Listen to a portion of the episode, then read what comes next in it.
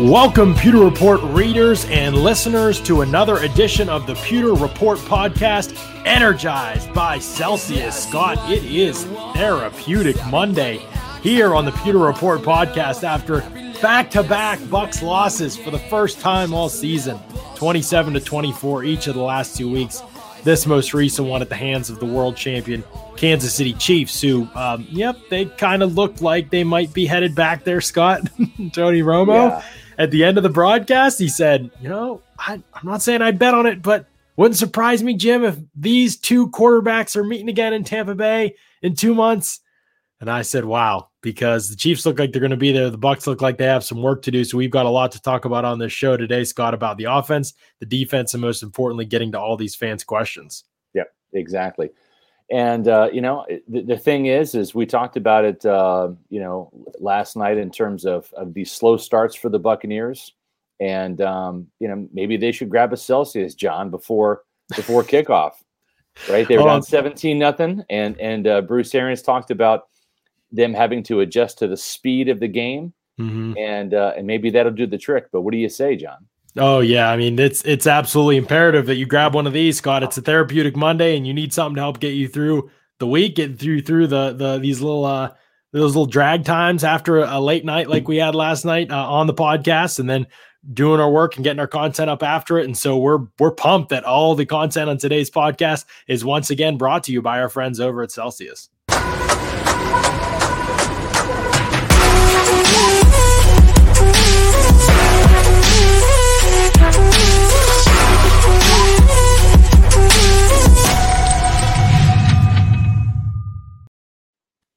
John got a new flavor today, Scott. Peach I vibe. see that. Yeah, peach. I haven't tried that one yet. I had to go with my good old standby, my favorite, uh, the orange sparkling, and uh, you know Celsius powers active lives every day yeah. with essential functional energy.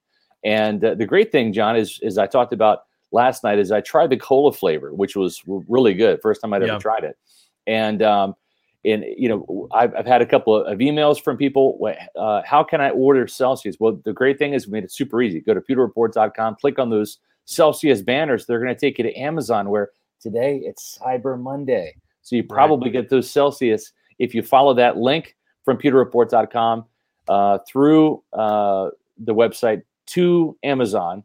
You can probably cash in on some of those cyber monday deals for celsius. And uh, they're, they're going to send you um, packs, big cases like this that come in, mm-hmm. in, several different flavors. And when you do that, you save money because you're yeah. buying in bulk. And so if, if you found a flavor that you like, then you know buy a case of that. Uh, they also have got a sampler pack that allows you to try uh, a whole host of flavors and find out which ones you like best. So so check out uh, Amazon's Cyber Monday by by going through the pewterreport.com uh, website, clicking on those Celsius banners. I drank that jackfruit uh, um, Celsius Heat last night mm-hmm. live on the show. I was drinking it. People saw it and they yep. know it's a pre-workout. It's one of the pre-workout Celsius drinks, and they were like, "What is this clown doing? This is the this is the caffeine virgin guy who doesn't who doesn't right. drink any of this stuff, and he's pounding you're pounding pre-workout energy drink at 9 30 at night. Yeah, podcast running to you know 10 30 10 40 or whatever it was last yep. night well let me tell you i was up for about two more hours but i felt pretty exhausted during the whole time and then i slept like a baby so yep. it, you know it was so it was great uh, and i woke up feeling fine and so this peach vibe hoping it gets me to the next level today uh, it tastes great actually i wasn't sure what to expect but i think i like it even more than the jackfruit right now um, yeah. and both of them have been very very pleasant surprises for me as a as a as a non soda non caffeine drinker. Uh, So we're excited. We're moving in the right direction, Scott. Absolutely. And I needed this this orange Celsius today just because I was dragging uh, after last night's coverage, staying up doing the, the two point conversion column. Uh, then having to wake up early, get the kids off to school after Thanksgiving break. So right. uh, for that afternoon pick me up. Celsius really delivered for me today. So, John, let's deliver for these Buccaneer fans. Uh, it we got is, a lot to talk about. Yeah, we got a lot to talk about. I just got through watching the the TV broadcast. I heard all the, the Tony Romo critiques, suggestions, um, mm-hmm.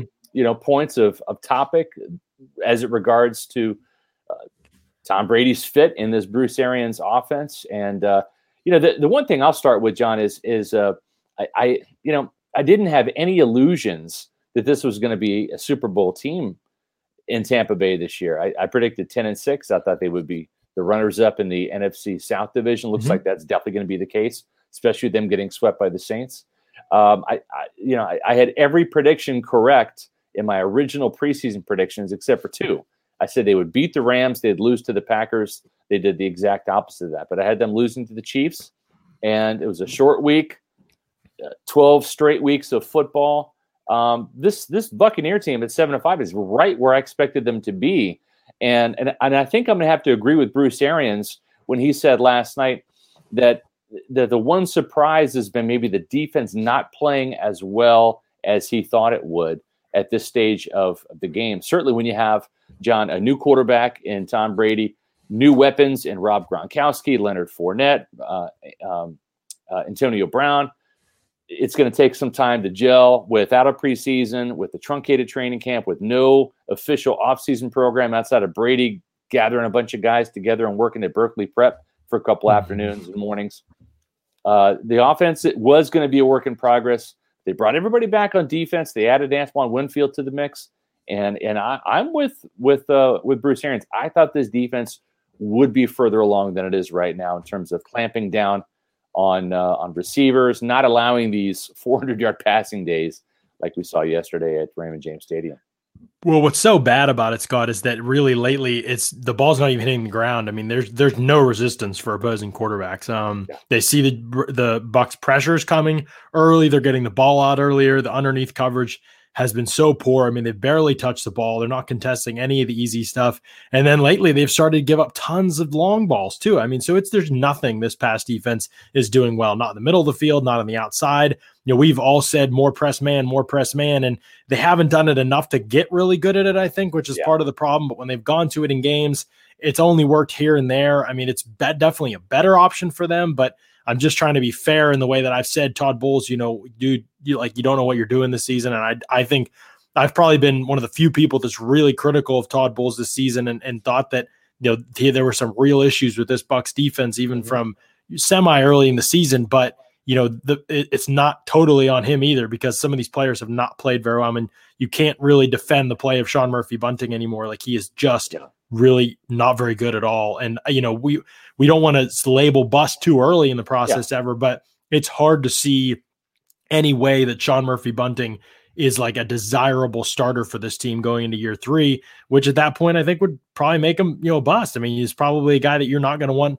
to have out there that'll be competing, I would say, probably yeah. for a roster spot going into next season. So it is one of those things that there's there's kind of levels to it, but defensively, it is hard to to see where this team turns around. We said that on the podcast yesterday. I know everybody wants to talk to about the offense, and we've got plenty to talk about, and we've got plenty of questions to answer, and we're going to have unbelievable guests on the show uh, over the next yeah. two shows. Mark Schofield is coming on on Wednesday, uh, 4 p.m. live. He's coming on. If you don't know Mark, he's unbelievable on Twitter, breaks down quarterback play all around the league, but he's also a Patriots guy. So he's watched Tom Brady through Brady's entire career and he was a former quarterback, and so he can he knows the position very well. He's very articulate in how he uh, will under will understand and articulate what Brady's seeing, why he's seeing it, what the potential complications could be in a marriage with Arians' offense. Um, and then Greg Cosell, the great Greg Cosell, yeah. will be on on Thursday to break down Bruce Arians' offense and the receivers and, and Brady within the midst of that. So we're going to hit this topic heavy and hard over the next couple days. Um, so you'll get plenty of insight on it, Scott. But on the defensive side of things right now, you know, I, I, think the offense is showing these flashes in every game, and some games have just totally dominated. And it's just, mm-hmm. you know, the Panthers game comes to mind, and so it's just kind of. But even in, I mean, like Aaron said, it comes down to those three drives yesterday where they're moving the ball and they're deep in Chiefs territory, and then one play, and it just seems like you know that throws everything off, and it, it yeah. can't overcome those things consistently right now. And so it is kind of a sporadic effort from the Bucks offense right now, but the flashes are there right. to know that this group can be really good if they get it together. Yeah, and and the thing too is when when you're looking at at uh, at this zone coverage that that the the Bucks have deployed really for most of the year, John. They've not been playing nearly as much man, and certainly not mm-hmm. as much press man as you would think, given the fact that Jamel Dean, who wasn't out there yesterday, but Sean Murphy Bunting and Carlton Davis certainly uh, are are more than capable of playing it. I think I think that's mm-hmm. probably their their strong suit, being physical at the line of scrimmage. Uh, but against speed receivers like Kansas City has Tyreek Hill, Demarcus Robinson, um, Sammy Watkins, uh, Mecole Hardman, those guys with their speed can can get into those open spots in zone coverage so quickly. Travis Kelce the same way at tight end, and so it's mm-hmm. like it just seemed to me that that they they got to their landmark so quickly in that zone coverage. They knew exactly where to go, and they nestled down, presented themselves as targets. Yep. And you know, and then it was like the Bucks. All they could do is just make the tackle. They didn't. I mean, aside from a couple of of pass breakups, they weren't anywhere close to that. It was it was watching right. the receivers catch the ball and then you know making the tackle. And and, and the, the problem is when you do that, that's not an aggressive attacking style. That's that's read and react style defense. Mm-hmm. And I think that this defense showed what it does best and its best performance this year outside of the first quarter was against the Green Bay Packers when they were yeah. aggressive, aggressive, aggressive. Uh, they were aggressive in terms of their coverages, in terms of their their blitzes, in terms of their four man rushes. And I thought yesterday, reviewing the tape as I just did before I came on the show, I thought, I thought the defensive line did a really good job of pressuring Mahomes uh, mm. with, with four and and also when when they brought pressure at times. I thought Shaq Barrett, Jason Pierre-Paul mm. had just as good of a day as I thought they did last night when I was watching the game live. Mm-hmm. Uh, you know, with those guys flipping spots. I want to see Shaq Barrett stay on the right side, and I want to see Jason Pierre-Paul stay on the left side because I just think that Shaq Barrett matches up better as a blindside rusher, uh, coming off of of a, a, single block with the left tackle, and um, and I think Jason Pierre-Paul has better, bigger size, and and longer arms where he can really uh, stack up better against right tackles than Shaq Barrett. Yeah. I thought there's times where Shaq Barrett has been consumed by bigger right tackles and engulfed. And I think the Jason Pierre-Paul with his long limbs and his power and and quickness can negate the right tackles easier. Yeah, I mean it's there's a lot of, to unpack with this defense. I mean, you talk about the pressure, and I think it's that's basically the key. If they can get pressure with four, and they did it pretty well against Kansas City, honestly, especially as the game went on. And if they can do that with that well against quarterbacks who aren't as good as Patrick Mahomes, I think that's the really the only way that this defense kind of rectifies things this season. I mean, if not for that, that it would have been ugly again the other day. Um, yeah, uh, yesterday, and so you know it would have been uglier than than the score was, and so. Uh, I think that's the key. I, I, don't know how much changes coverage wise right now um, for Todd Bowles' unit. I don't know how much he's going to be able to change. Um, he kind of had a bad approach to the whole season, and it's just kind of been unraveling more and more each and every week. One thing I'll also say, Scott, is that I went back to the tape because it's something you don't notice because they're off screen a lot of the time when you're watching live. But mm-hmm for the first three drives of the game, for some reason that only God could possibly understand, Scott, Todd Bowles just rolled out a defense with a single high safety and played Jordan Whitehead down in the box. Didn't matter yeah. what the Chiefs were doing personnel wise. They could be in yeah. 11 personnel. They could spread the field. They could go empty. And he was having Jordan Whitehead play down and Antonio, Antoine Winfield playing high as the high safety and yeah. leaving guys one on one on the outside. It was absolute craziness to me. And there's, and the Chiefs didn't do anything in the middle of the field. So yeah, everybody and, and wants to see, oh, Antoine Winfield make a play, but he's not even he's not even in the area code to make any plays. There was nothing yeah. there. And and I thought that the Buck safeties really let the team down yesterday. I mean, they needed to to wear uh, a cape and be superheroes, not sidekicks. And I just thought that the safety play was was average at best, probably below average. Um, if I go back and look at the all twenty two. Uh, but I think that's part of the scheme too, though. I don't think Todd Bowles put him in position to succeed. Like I said, Antoine Winfield's yeah, playing single high I mean. in the middle of the yeah. field, and, yeah, and it wasn't so much the player's fault as it was the scheme. And uh, right. and I just I thought that that this was a game where you you really have to play you know too high uh, and to. and not let the safeties uh, you know beat you. And and listen, I trust your linebackers, trust your defensive line to stop the run. You don't have to bring an extra safety up.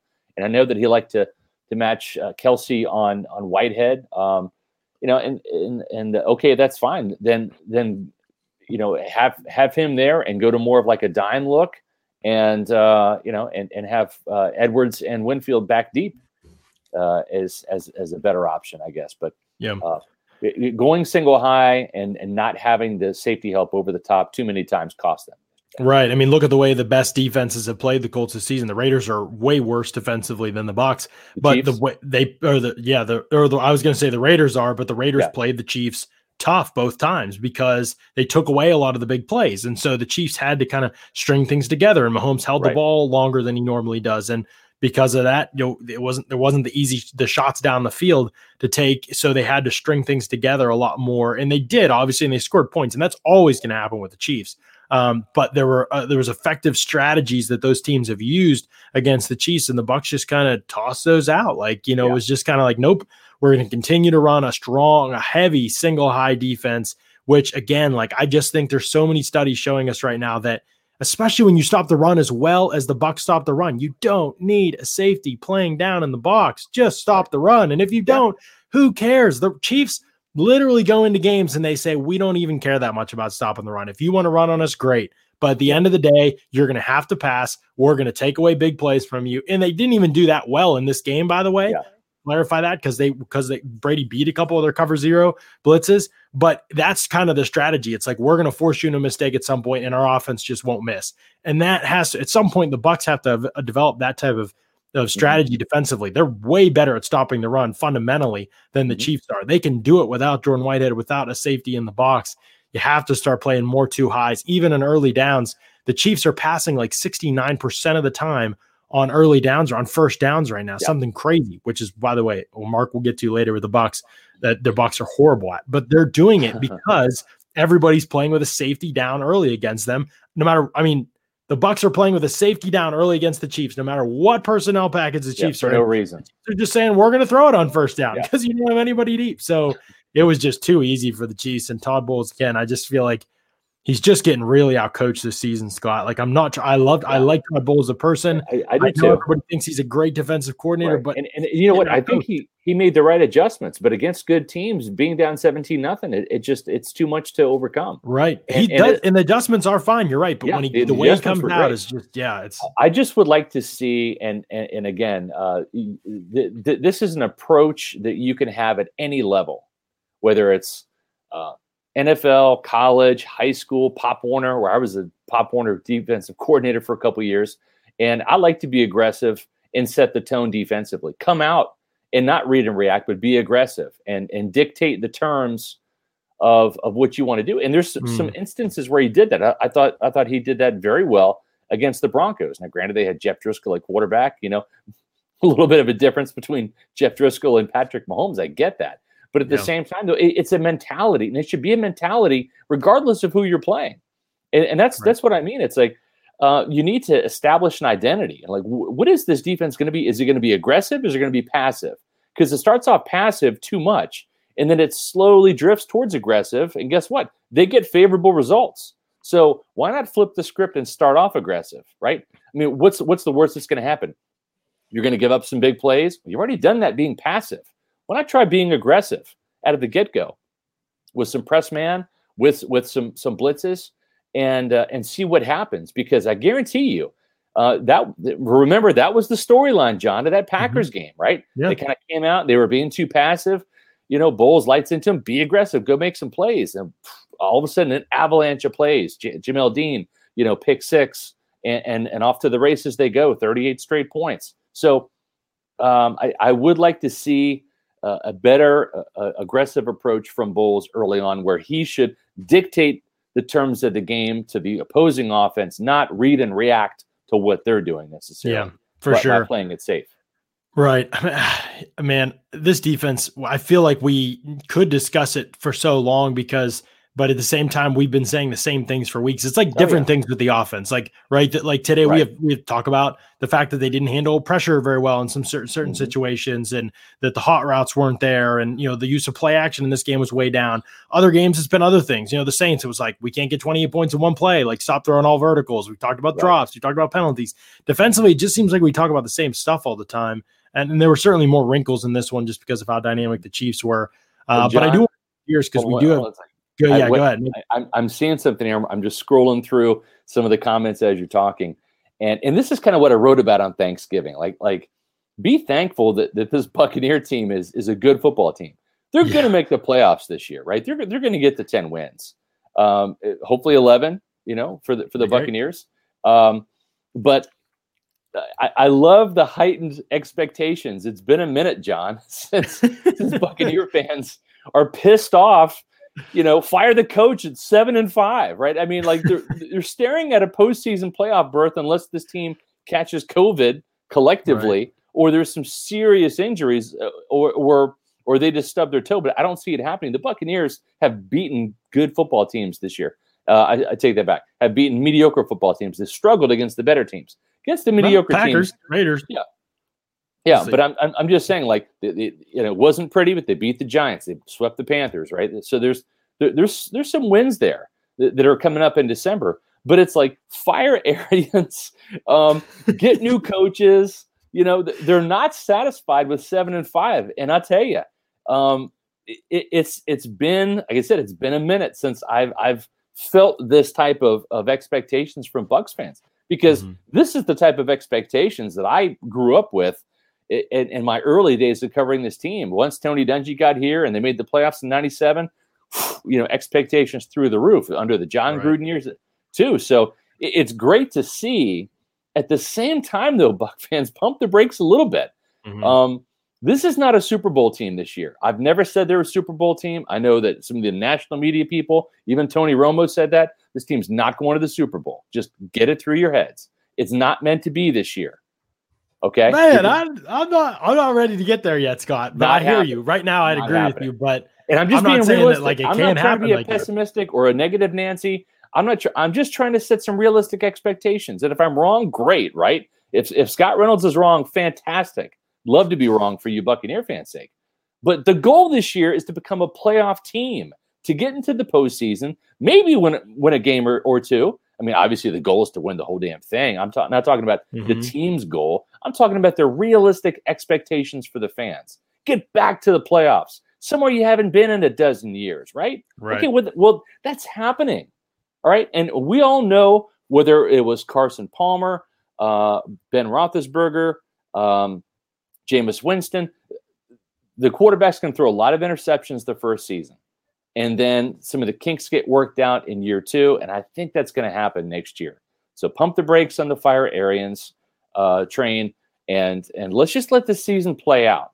Right. Yeah. And if this team does underwhelm and, and miss the playoffs at nine and seven or something, then bring the heat and and get the you know the the, the torches and the pitchforks. That's fine. I get it. But yeah. right now, seven and five, it's not really cause for alarm. I I thought this team would be exactly where they are right now. Yeah, I mean, I think some of what you're saying is right. I mean, I wouldn't freak out either. And you know, you can say fire Arians all you want, but like we all we need to be realistic. Like Arians is not getting fired. You know, unless if this right. team loses their last four games against bad teams, I mean, it's probably not going to happen even then, but like that's the only scenario. So if you don't think that's going to happen, I just I don't know why we're really talking about. You know what I mean? It's like yeah, you you can want something all you want, but the reality is at the end of the day, like Bruce Arians is the head coach, and he's going to be the head coach next season, and that's yeah. who Brady's probably going to finish his career with as the head coach. Trust so we just me. need to figure out what needs I've to be better. The Blazers, you know, since 1995. Right. And they wanted to get back to the playoffs. They want to get back to the postseason. And and Bruce if Bruce Arians gets this team to the playoffs, they're not going to fire him. It's not going to happen. Uh, the only way it's going to happen is if there was some serious rift between Tom Brady and Bruce Arians, and I, I don't think that there's a serious rift. I think this is just no. growing pains.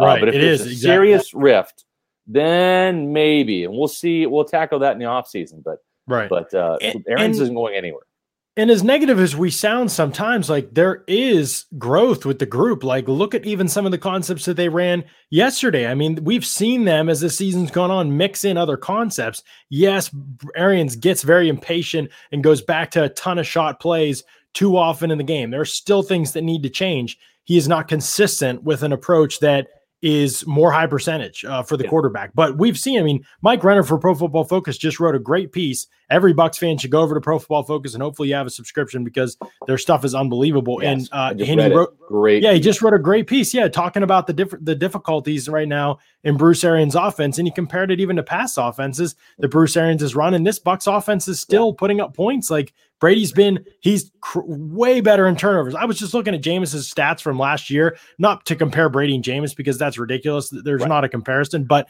to get an idea of kind of like where the Bucks are at. Jameis took 47 sacks last year. Like yeah. Brady's taking 16. That's fans don't even understand how big of a deal that is. Like Brady took one sack yesterday against a defense that blitzed all game because right. he processed and got the ball out. Like Brady's thrown 11 picks, and a couple of those haven't even been his fault. I mean, Jameis threw 30 picks. How many times he fumbled? Brady has one lost fumble this yeah. season. It was Rojo's fault when he stuck right. the ball in Rojo's belly and Rojo dropped it in mm-hmm. week two or whatever. Like we're we're talking about a team that is. I mean, red zone. Look at the Bucks in the red zone this year. Yeah. Like they've had like three goal to go opportunities where they had to settle for field goals. Like I mean, this is a team that has scored consistently in the red zone. You know, the, when they've used play action, Brady's been mm-hmm. unbelievable at it. Like there are so many positives that are show oh, yeah. growth from this year from to this year from last year.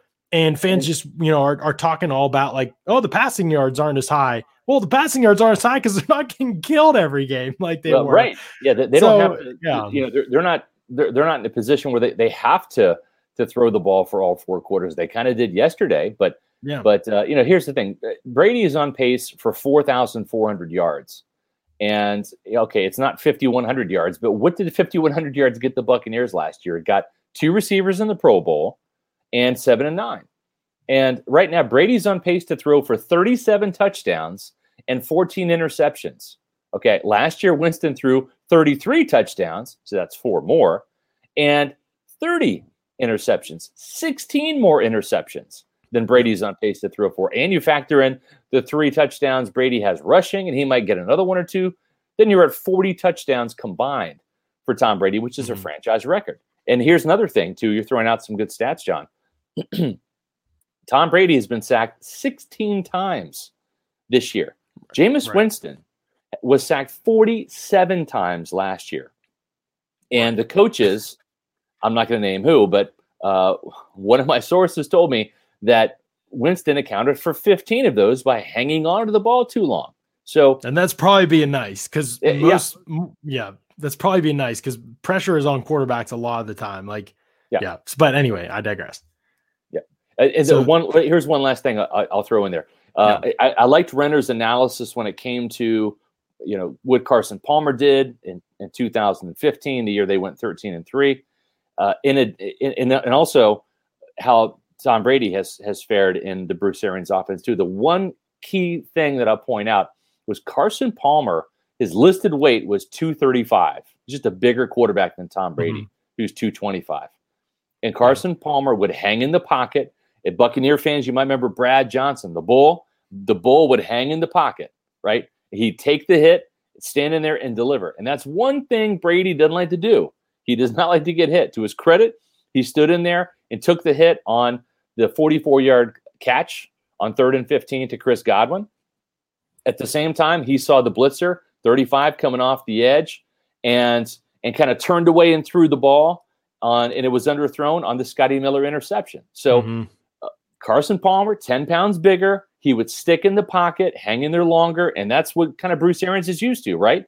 Andrew Luck, Ben Roethlisberger, Carson Palmer, pocket passers hanging in the pocket and Brady will do that, but he's not going to do it hmm. probably as much as Arian wants him to because he's a self preservation at age 43. And Carson Palmer was hurt a lot. So, I mean, yes. you take, take your and poison. Andrew Luck like, was hurt a lot. And Ben yeah. Roethlisberger's been dinged, it, even though he's, what, two with 250 or so? Mm, I mean, he's a big yeah. boy. I mean, there are there are so many. I mean, it's hard to know where to start sometimes when you get on Twitter after a Bucks game and you start to see the total misconception I mean, Brady has played in the league for 21 years now. Like he has yeah. been on national TV a million times. And people who cover this game for a living have no idea who he is as a quarterback. It mm, boggles my mind, Scott, yeah. that they can watch Tom Brady play football and say, oh, he's this, or oh, he loves to dink and dunk. This guy is leading the league in attempts of 20 plus yards in the air down the field. Like he is aggressive yeah. to a fault. Like I don't yeah. understand. Just you know, ask Randy Moss uh, how how dink and dunk Tom Brady was. Yeah, like because right? Tom Brady knows when to check down and doesn't throw it into double coverage all the time. He's yeah. dink and dunk, but then when he does throw it deep and it and it gets picked off, everybody wants him to throw underneath. Oh yeah, this guy wide open underneath. Like Brady's getting great. It's like it's one or the other. Like right. who is Brady to these people? And the other thing I can't I can't handle with the Brady narratives is Brady isn't, uh, it's Brady and Arians' offense. Like, is Brady a fit for Arians' offense? It's just asking completely the wrong question. You and I have talked about this, Scott, and mm-hmm. I have it written down as an article that I'll probably write at some point this season. So, sneak peek for all the fans that are listening or watching this show. Brady is the quarterback that Arians needs, but we don't know whether he's the quarterback Arians wants right now. Arians yeah. has to decide to change some of the things that he does, but that doesn't have anything to do with Brady. That has to do with the nature of the NFL today. It doesn't matter who his quarterback is. There's a reason why we haven't been talking about Bruce Arians in the Super Bowl before. And it's he's had there are talented aspects of his mm-hmm. offense. No doubt about it. He's had tons of talented players almost everywhere he's gone. Cardinals teams yeah. were loaded. He had Andrew Luck, he had Ben Roethlisberger, and all his weapons in Pittsburgh. He's had great talent. He he knows how to get receivers and fit them into an offense and make it work. There's no doubt he has gifts as a as a coach. But mm-hmm. the problem is Arians' offense not becoming more modern. It doesn't matter who's running his offense. Everybody's like, Tom Brady's not a fit. Carson Palmer, Jameis Winston, Andrew Luck, Ben Roethlisberger, all of those guys played worse in Bruce Arians' offense than Tom Brady has played this season. That's I'm true. not saying Tom Brady's been perfect, but right. I'm just saying Tom Brady is closer to what Bruce Arians needs in his offense to be able to get past the point of being good and to be mm-hmm. great. But the problem is Bruce Arians has to change what he's doing to be able to be more effective, not for Tom Brady, but just for success in the NFL. Yeah and that wholesale changes, John. Tweaks, like a little innovative tweaks, right? He's got to yeah. just just change a, a couple of little things. It's not scrap the entire offense or import the New England offense down here. I mean, guess what? The, the New England offense last year, Tom Brady doesn't want any part of that. Okay, where right. it was it was Julian Edelman and nobody else. Tom Brady doesn't want that. It's a big reason why he's right. down here in Tampa. Okay, so it, it's it's not that that oh you know Tom Brady needs needs the, the Patriots plays. No, because the Patriots offense, when when when Brady threw for 50 touchdowns and had Randy Moss catching 23 of them, was far yeah. different than the offense he played in last year in New England, right? So right. Uh, um, I, I'm of the opinion that I would like to see what Tom Brady does uh, after a full 16 plus games this season mm-hmm. and a full off season, maybe something like OTAs, mini camps. Hopefully, COVID after this winter will be long gone or we'll have vaccines or therapeutics or it will be yesterday's news at some point next year. I'd like to see what what they can do because the off seasons when you work on your game and there's no game plan, right? right? It's where you it's where you really get to tinker with the playbook. Bruce Arians and Byron Leftwich and Clyde Christensen and Tom Moore and Tom Brady did not have the opportunity to do that until August. Right. Okay. And we're still seeing the growing pains. Yep. And oh, and by the way, during these growing pains, you got a seven and five football team. Oh my God, John, I'm being so positive today. Holy crap, man. There must be like silver linings behind me or something. Hey, we've Brady, ripped plenty. We've ripped plenty. I, know, I don't think anybody can knock us for that. But but Brady's thrown for 3,300 yards. He's completing nearly 65% of his passes. Right. You know, he's five he's got, percentile points more than Jameis last season. By yes, he's got 28 touchdowns, 11 interceptions. He's on pace, like I said, for you know for what 40. Uh, he's on pace for for 37 touchdowns and 14 interceptions, right, and 4,400 right. yards. So. Right yeah, let's just uh, not that not that I'm, i want to hit the fast forward button. I want to see how the season plays out and see if this team can get hot and right. better, and, and see if this bye week helps the coaches game plan better. And maybe they get hot in December, and maybe I'm wrong, and maybe this team goes to the Super Bowl. But right. I want to see what happens in 2021 because I think that's the year that fans' expectations can get raised up. Yeah, I mean, and I still think this group is so talented that they. I'm not ruling out them hitting their stride over the next month and or so and working some things out. You know, do I th- what I bet on them to win the Super Bowl right now? No, but yeah. I've talked about it before. The nature of the NFC right now, Scott, is just.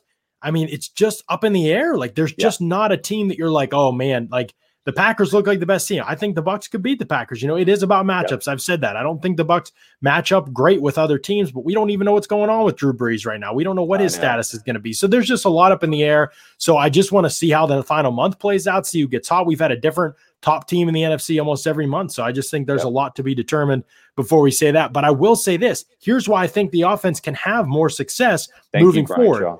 We've talked a lot about the fact that in first years, Arians quarterbacks have done some things and struggled with some things. Brady has struggled less with those things than other quarterbacks before in Arians offense in their first years.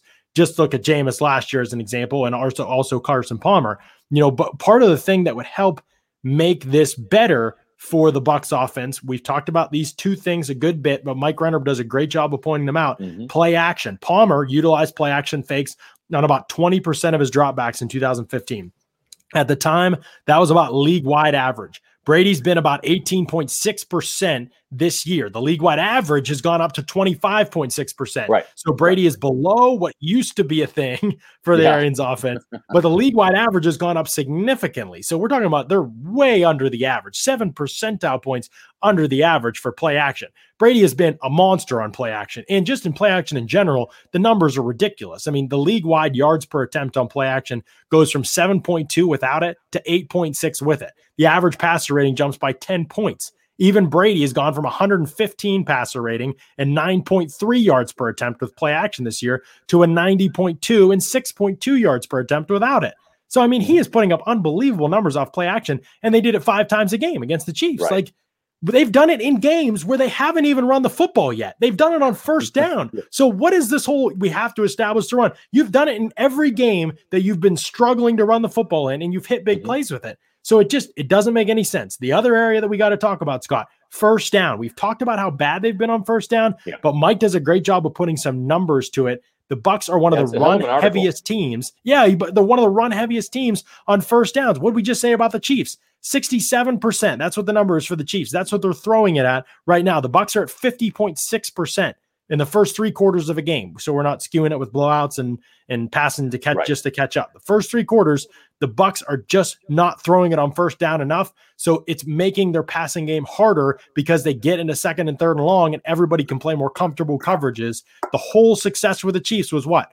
They were throwing the ball down the field because the the Bucks are in a single high coverage and they have this extra guy in the box. So we're going to throw it down the field on them in those downs. And when they get out of those looks, then we'll run it. They ran it more as the game went on. They had actually better success than we probably have talked about running the football because they were just in optimal box, box counts for those situations. Bucks have to change those two things. They could change those two things tomorrow. They have great play action plays. Just call more. They could literally they could go out and pass on more first downs and be successful. Right. So those two things could change. They flashed all those things at times this year. Just hasn't been enough to move the offense in the direction they need to go. I agree. Let's get to some questions, John. We got uh, some great participation, great comments today. More comments than questions. We you know, we, we love the therapy session here. It's it's the the the day after podcast, and that's what we're here for. You can hear us venting it out right now. Yeah. These Celsius yeah. drinks might be helping. Give right. us some energy. exactly. Uh, team of afflictions. Do you think the Bucks will take the bye week to self-evaluate and create a more Brady-friendly scheme featuring some more underneath crossers, quick passes, et cetera. It's interesting because I, I think John they've been, they've incorporated over the last couple weeks more mesh concepts, right? More crossing routes underneath. I've seen that where I didn't see that as much before.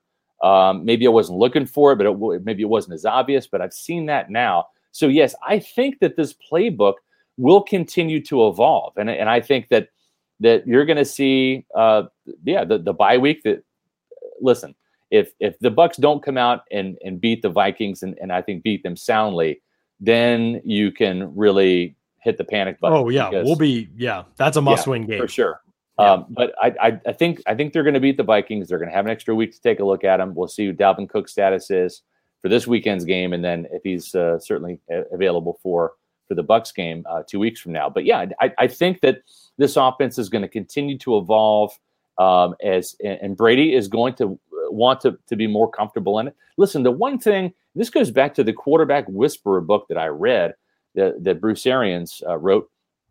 It's about himself. It's an autobiography and he loves getting the input from quarterbacks. He loves the collaboration. He is not a dictator that says, you will run these plays. Yeah, uh, I agree. and and Brady Brady will speak his mind. He is not a church mouse. Mm-hmm. Uh, he will let you know what he wants to run. So I, I think that the bye week there will there will be some self scouting. John, what do you think? Yeah, no, I think you're right, and, and, I think too that play calling and play design are two different things. I think fans yes. need to kind of understand that too. Like I don't think the Bucks play calling has been a massive issue this season. Almost every team in the league outside of like the Chiefs and maybe the 49ers, you know, will complain probably about play calling at times. Like they disagree with this call, you know, I think that that's normal. I don't think play calling is the end of the world for the Bucks right now. They have enough talent and they have enough everything else going in their favor to be able to work with a, the occasional bad play call. Play design is where I think that they lose me. Play design goes back to conceptually how your offense is built. They aren't built with enough play action. They aren't built you know they are running the ball a ton on first down their run scheme i've said is very predictable they're very simple in their run scheme they're not they don't offer a lot of things for defenses to think about it's that's okay if you're built around the pass, which they are, but again, that requires passing more on early downs to lead to get defenses out of situations where they say, "Oh, they're definitely going to run the ball. We can line up, we can stop the run on early downs. We know they're going to throw the ball on later downs." They just have to be more. They have to be less predictable in the way that they go about it, and it's okay that their scheme might be a little bit simpler. But there are ways that that they design the offense right now in Tampa Bay that need to change and need to tweak and adapt in order to be at their peak success. Now, that doesn't mean that they they can't they aren't still going to do things. That doesn't mean that they can't take shots down the field. I've seen fans right. say, you know, stop taking shots down the field. No, you have to you take shots down the field. That's still sure. part of what you do. I mean, the, Brady is tied right now for the third most deep ball completions in the league, and there's a decent chance that he is going to mo- have the most deep ball completions in the NFL by the time this season's done. He's a couple behind Kirk, three behind Kirk Cousins, and four behind Aaron Rodgers. So we'll see, obviously, how they finish out the season. But he's right. probably going to be one of the best deep ball passers in terms of completions in the NFL right now. And the in the the accuracy things fell apart just a little bit because of miscommunications. And so, you know, one of the things, and I see Terrence Davis asking about it. Yep. What do you think about Romo saying he saw the offense evolve yesterday? Yes, I get what Romo's saying, and I do think at times that that was definitely true. They also did some really weird things yesterday that I don't think worked at all. A couple times they went spread the field, empty set, and they had three tight ends on the field. I just maybe with OJ Howard, but with Anthony Auclair, like I'm just not really sure what the strategy was there. I mean, that third down the Cam Brate dropped went through his hands. They've got yeah. three tight ends to one side of the field, and they've got Leonard Fournette split out wide with Mike Evans in the slot to the right. I mean, just it's a weird, it's a bizarre personnel yeah. deployment, and and nothing worked on the concepts right. either. And but John, we, we, have seen that too. We've seen Cameron Brate get put into position at, at, the at the end of games running vertical routes. We saw that against the Bears. We saw that against the Rams. That led to two Tom Brady interceptions. And I love Cameron Brate. And, I don't want him in those situations that far down the field. That's not his. Right. That's not where where he's a winnable matchup. Yeah, th- that's the the gripe I would have with Leftwich more than anything else is yes. I don't always think he understands. Right, personnel deployment is important. You have to scout your players and put them in the best positions to succeed. When Leonard Fournette's getting two touches on your most important series of the game on first and goal from the five, you know you've misused your personnel. You you haven't self scouted your guys, your own guys, well enough to achieve the type of success you need to. So Romo saying the offense needs to evolve. He's talking about it from a schematic standpoint. My issues with Leftwich are more from a personnel standpoint, but schematically, yeah, I think Arians uh, or Romo's right. They've there's been flashes of that throughout most games this season. So there's there's good things. I mean, there's no doubt about that. You know, I think that they've moved towards some good things. It's been slow and it hasn't been consistent, and so that's where you kind of have to say, okay, like, but again, five play action passes. That's one of their lowest marks of the season yesterday. Like that could have been way more effective for them. Right. And I know motion has been a big conversation, and I saw some people mentioning motion. Mm-hmm. I know Dan Orlovsky has talked a lot about motion. You know, the I would like to differentiate the two types of motion. So the Bucks do a lot of motion before the snap to identify coverages. I think Romo even yesterday on the broadcast was saying, "Here's a motion." Finally, you know, later in the game, I don't think that was the first one in that game. And also, the Bucks do plenty of motion to identify coverage before the snap a lot of the time it is kind of a tell for defenses. Okay, they could be passing the ball here and not running the ball. It's a pretty strong indicator of that. And so it helps prepare them a little bit too. There is some give and take to motion. I, I the Bucks are, you know, motion before the snap. I still like it because I, I think even if teams know you're going to pass, you can still be really effective at it. Not right. so much with running the ball. So I think that that's still important. But I also right. think I also think that motion at the snap is a different thing that, unlike play action and passing more on first down, is not simply something you can just put in the offense right now. Maybe over the offseason, that can be something yeah. they use more. I would like to see that, but it's difficult to ask that. It's such a timing based and concept based thing that I think you're going to have to work on that in the offseason if you want motion at the snap to be a part of what they do. Right. And it's interesting, right? Because we can kind of read the tea leaves a little bit. We can read mm. between the lines. And, you know, Tony Romo probably had a conversation with Tom Brady, right? I mean, that I would assume, and I'm making an assumption here, that's how Brady works. When he wants something out, he doesn't come out and say it, right? He's he can be very brief in his press conferences and very general and not very specific. John, we've seen that firsthand on these Zoom calls. But I'm guessing that that the information that Tony Romo uh, got about Tom Brady probably came from a good source, right? And um, and so I, I, we heard Romo kind of state that case over and over again. Hey, Brady would like to have some more motion, so I went and asked uh, Bruce Arians point blank today um, if Tom Brady has specifically asked for more motion in the offense to help right. determine coverage. And and Brady, uh, or I should say, Arian said that's the motion we use. We do it as much as he wants. So right. somebody's not somebody's not telling the truth, is what I'm. Yeah. I'm here. Well, I think I maybe, based maybe on that gets worked out during the bye week.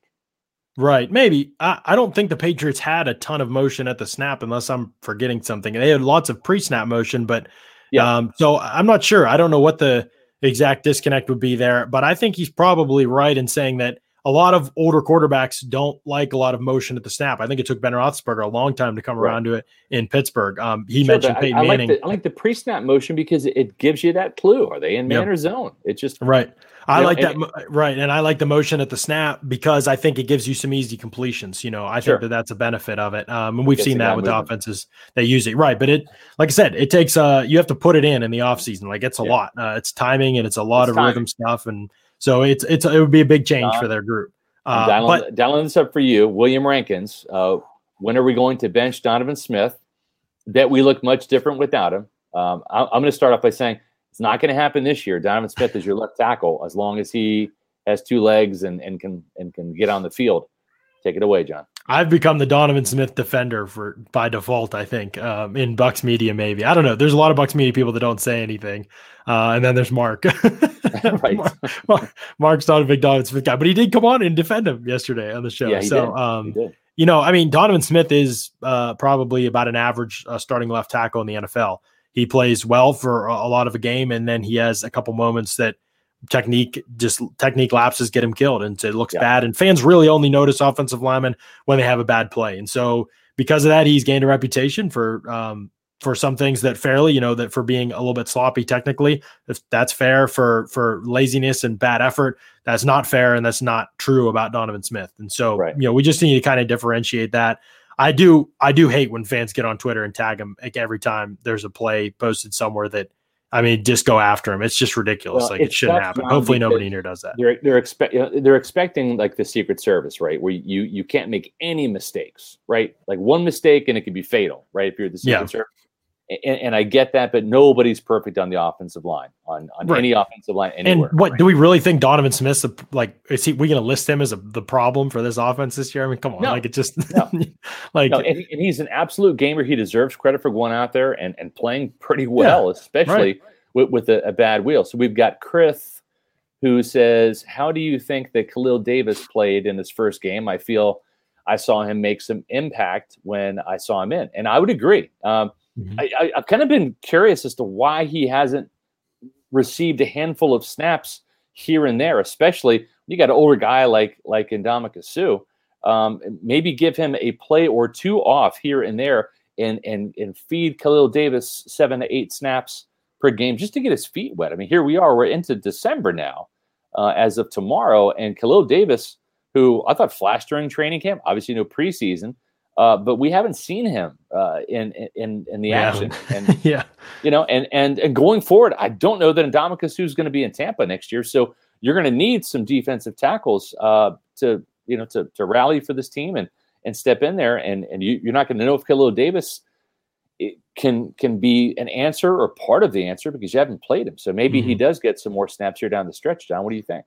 Yeah, no, I mean it's definitely a possibility. You know, I I really need to look at Khalil Davis on the All 22 to get a better idea how his one on one matchups went.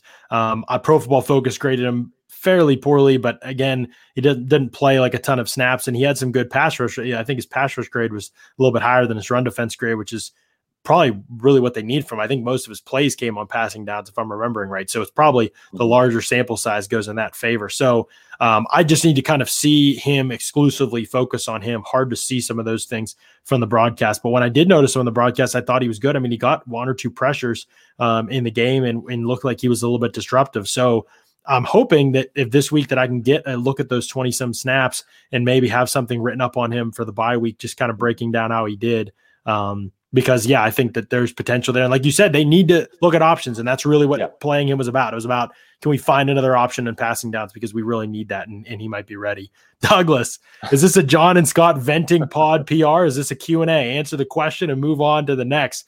Fans want answers. I heard all this from you two last night. Well, thanks, Doug. We appreciate you jumping on the show. Okay, well, um, here's your question, Douglas. Can you ask Brady why he isn't asking for more motion? Yes, if he stays at the podium long enough, we will. I believe he answered uh, questions from three people last night, maybe four, before uh, saying that's a wrap, folks. Jenna Jenna Laine asked the the question about the the possible coaching Tom Brady rift, and and uh, you know, and and Tom said thank you, good night, you know, and uh, so yeah, if he stays there, uh, I'll, I'll let you know something here. We typically get this is just some inside poker here for you Buccaneer fans.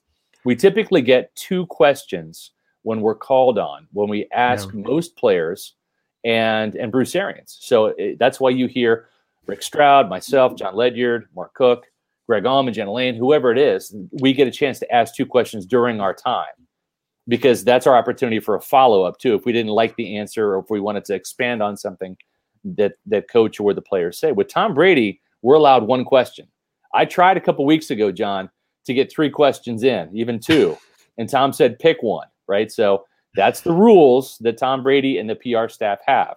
And we get typically no more than 10 minutes, which is is typically less than than than other um, players. Some players will go 12 minutes with us. Uh, Brady is typically six to 10 minutes tops.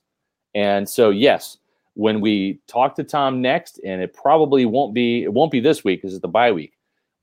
We'll bookmark this and we'll ask him uh, yeah. how he feels about motion, since that's kind of the the soup du jour. Yeah, so I, I thought that was a great answer, Scott. But apparently, Doug doesn't like that one either. That's the comment you address, he said. So apparently, he didn't want. Doug needs a cell. Doug, you need a Celsius, man. Like, get one of these. Therapeutic Mondays being hard on Doug. He must have had. he must have had, had the Bucks when he was betting yeah. over. Well, here's the problem. Uh, We're seeing a lot of comments. Eh, the que- when when when you're asking questions, include the question mark. That that helps us determine which question you're asking. Again, we've had a ton of comments today, and it's great. We love reading them. We posted some. If you mm-hmm. have specific questions, we're here to answer them. So ask it with a question mark, and we'll come up with with our answers. In the meantime, John, I think now would be a great time to segue right into Briar Greaves. That's right. Uh, there are still some hurricanes forming in the Gulf, and don't wait to renew review your insurance policies. Call Briar Greaves Insurance, which is family owned and has served the greater Tampa Bay area for 30 years for your home, auto, boat, life, commercial, and flood insurance needs. A lot of homeowner companies are canceling or not renewing policies, leaving Florida or increasing premiums significantly. Call Briar Greaves and speak directly to Briar or Sam for a personalized touch for information on the best rates. The folks at Briar Greaves Insurance are big fans of the Buccaneers and proud sponsors of the Pewter Report podcast on pewterreport.com. Visit briargreavesinsurance.com or call 813 876 4166. That's 813 876 4166 today. You switched over to Briar Greaves recently, Scott. I did. And you wonderful results. Happy, saved some money, got great insurance rates and great coverage. Can't recommend them enough. So, uh, this is a personal testimonial. I tell you, if they weren't my my insurance company, but Mark Cook twisted my arm, give them a call, man.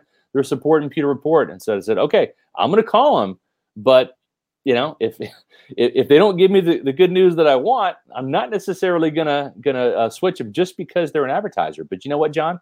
I called, talked to Briar, talked to Sam, and they they presented me with the best rates and coverage, and I made it really easy for me to switch. There's there's no doubt about it. So okay, yeah. so let's let's have some rapid fire answers here as we round out the show. Uh, Terrence Davis again. Can the Bucks win a Super Bowl with the staff? John, what do you think? Um, Can they? Yes. I'm not ready to say will they. And I know that fans are going, oh, cop out.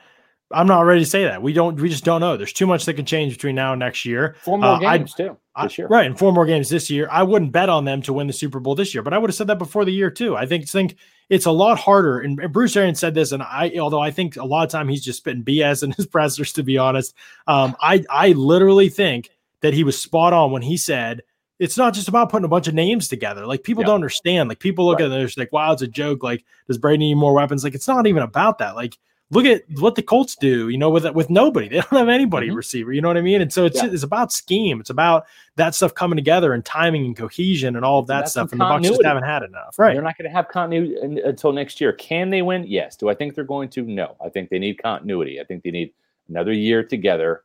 Uh, I think the secondary has got to continue to grow up and grow as players, and and, uh, and I think that's still an issue.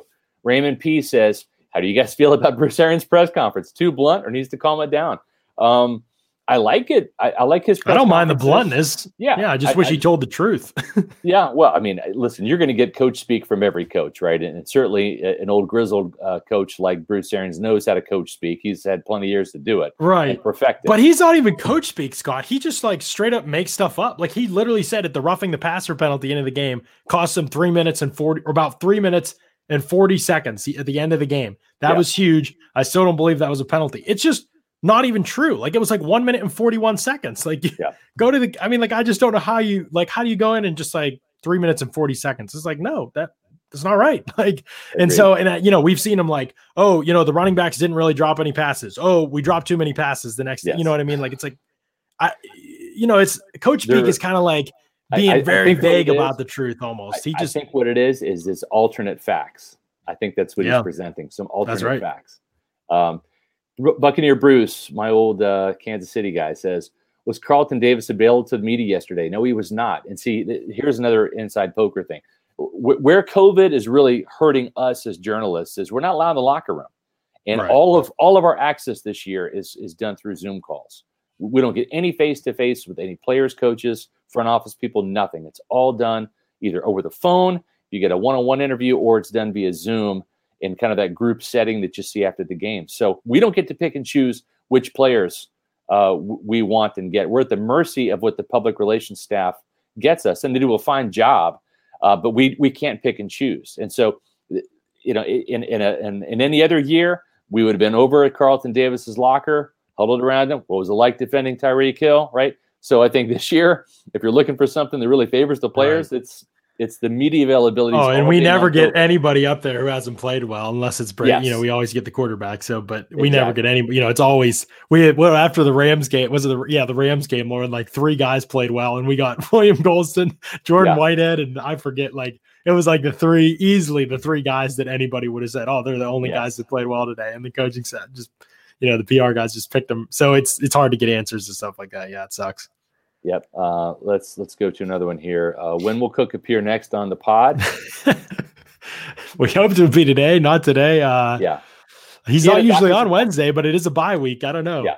Yeah, we'll, we'll try to get him on Wednesday or Thursday. yeah, um, we've got Mark Schofield coming on Wednesday yeah. as a guest and Greg Cosell coming on Thursday folks, as a guest. We need some more super chats if we're being honest here, right? Because all of that money is going towards Mark Cook's webcam. So we need his camera. Yeah, upgraded yeah, for bring exactly. him on the podcast. exactly. Um, let's go through here. Have we wrapped up our questions for? Uh, there was one that was a good one. Where? Uh, okay. oh, are all three of BA Brady and Leftwich back next season for the Bucks? Yes, they're all going to yeah. be back. I mean, yeah. like I said, the only way is if they like lose the last four games, to teams with losing records, and they all fall. The offense just falls flat on its face in which case, you know, Leftwich would be the only one I think that really would be in trouble. But that's I just don't think that's going to happen. Like right. it's not like the Bucks have been a bad team this year. We got to we got to you know get away with that. Like they just lost two three point games in a row. I mean, I know yeah. the Chiefs game could have been worse, but like to, to two of the better teams in the league. I know that Rams lost the 49ers, but the Rams are good and they just have a hard time with the 49ers, as a lot of teams do actually. And so yeah, um, yeah I I just think that uh, yeah, this is a these two are going to be back, and it's about making it work to the best that they can possibly make it. And like I said, that stuff is in their wheelhouse. They can do it. It's right. just a matter of will they. They've migrated more that way under Brady than any quarterback before. You know, it's been yeah. the stubbornness has been broken down more than before. It's not enough. Agreed. Agreed. And there's still a And- lot of disjointed things between change. communication. It's going but- to change during the bye week a little bit. You're going to see some more tweaks, and it's going to change even more so in the off season when they have plenty of time to digest the entire season, w- rewatch film, and break things down and really collaborate because they didn't have that time this year. They just didn't. I mean, the, the first time Bruce Arians and his staff and Tom Brady really collectively sat down together was was in August, right? It wasn't in in April Yeah. or May or June or July. It was August, and it was during a truncated training camp. So it's going to be better next year. It's good this year. That's the whole point. You're seven and five. You're Yeah. you're you're on the verge of a playoff run. It's going to be good this year. It's going to be even better next year. So hang on, Yeah, Bucks we'll fans. Raymond P wants to know if Jason Licht retweeted any of my tweets during this one and three stretch. Uh, no, he has, The GM he has has been not a little- actually. he's been a little silent. Um, Yeah, so, Quiet on um, that front. Yeah, that's Was- funny. If the Chiefs would have won, if the Bucks would have come back and won that game, though, I would. Oh yeah, you had some ammunition for sure. Yeah, you would you would have had some ammunition. Hey, that's risky. You got to play. the- You got to play the game. You got to play on the edge, man. I, you know, Yeah. I'm a big believer in it. All right, so uh, here's here's our last one. We got to get out of here. Yeah. Uh, Mylan asks, so y'all think Tom Brady will be the same next year? He'll be 44 next season. You know, from a physical standpoint, I haven't seen any slowdown. That's what um, I mean. Like that's yeah. why I don't know why people ask all that. Like you know, I get it because of the age, but Tom Brady physically is fine as a quarterback. Yes. Like it's comfort in the offense. It's playing Yeah. under. It's knowing where pressure is coming from. It's being Right. on the same page with receivers, and it's Arm accuracy in still there. situations where yeah, we're a little bit Yeah. unsure, but Yeah, physically, he- he mentally had a sharp. Stretch. He had a stretch of, of of bad downfield passing. And yesterday, I thought, by and large, uh, you know, he he hit a, a decent amount of those. Those Yeah, uh, four, four for seven on twenty plus yard throws, four for seven, and then one that went right past or through Evans' hands. You know, so I mean, he was, you know, that that little disruption there in the middle of the season. I for the most se- most of the season, like I said, he's been a really good deep ball passer. Brady just- loves to work. He loves the film room. He loves the practice field. He loves to practice. Tom Brady is a Mm-hmm. perfectionist. Okay, he's not one of these guys. Let's just get to the game. No, he like he treats every and and you know the, the player that, that that reminds me of, of Tom Brady from that perspective was Warren Sapp.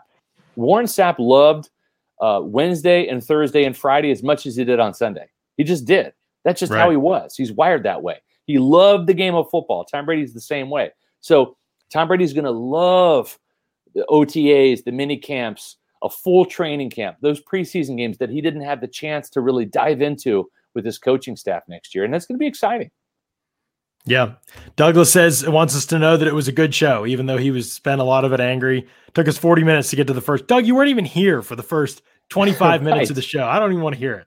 And again, this has probably been 85 to 15% of comments versus questions. And we love we love you guys showing up. We love The you comments guys. Comments are great. Yeah. The comments have been fantastic, and, and we love some of the back and forth between you guys. This is a great Buccaneer fan community, and we It is. appreciate you guys being here for us every single time we we throw out these Pewter Report podcasts. The next one, John, is going to be Wednesday, Yep. and then Thursday. Hit those guests one more time just for the latecomers. Yeah, for sure. Mark guest. Schofield, the quarterback expert, has covered Tom Brady for years, grew up a Patriots fan, and has followed Tom Brady throughout his career and scouted him throughout his career. He's going to have tons of insight on Tom Brady on Wednesday's pod, 4 p.m. live.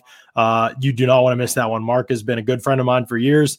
He, I learned so much from him. Half the thing, you know, not half maybe, but some of the things you see me write about in Bucks briefing and in other areas and talk about on Twitter, I'm running to him and saying, Hey, am I seeing this right? Like he's an ex quarterback. He is way smarter than me. And I'm like, Hey, am I seeing this right? Is this the situation? I've learned a ton from him. Uh, so you're not going to want to miss that. And, And, then, John, on Thursday, Yes. we've got Mr. Cosell yes, coming on the Pewter Report podcast. A lot of people remember this summer on my Bucks briefing, I wrote about Mike Evans and, and Tom Brady and a bunch of skill players for the Bucks offense, scouting them from last season and then moving kind of forward uh, to this season and how he might project them to go. And I got a ton of great insight from him. That was a phone interview with him, and now we're gonna have him on the podcast. That dude uh, just has so much knowledge and insight, and he's always willing to give you as much time as possible. I'm going to get everything I can out of him and try to ask him a bunch of good questions on Thursday, 4 p.m. We'll be live, and it's going to be a ton of fun. He's going to offer a lot of lot of good insight into how this offense uh, should should um should look moving forward and has looked this season should look moving forward and even into 2021 so it's going to be great stuff on the show we're going to have a lot of fun we appreciate you all we appreciate the the super chats and the subscriptions tell your friends and family, spread the word about the Pewter Report podcast. We are so close to hitting 2K. Uh, uh, we we gotta. Oh, we, Dragonlope coming Dragonlope in with the super chat, wanting an extra 60 seconds. Just sent my resignation letter. Uh, ready to dial in for some December disappointment. Haha. This a one and done playoff team at best. Well, Dragon we'll see. On a low we'll note, see. come on. Jeez. we do appreciate the super chat though. Thank you very much.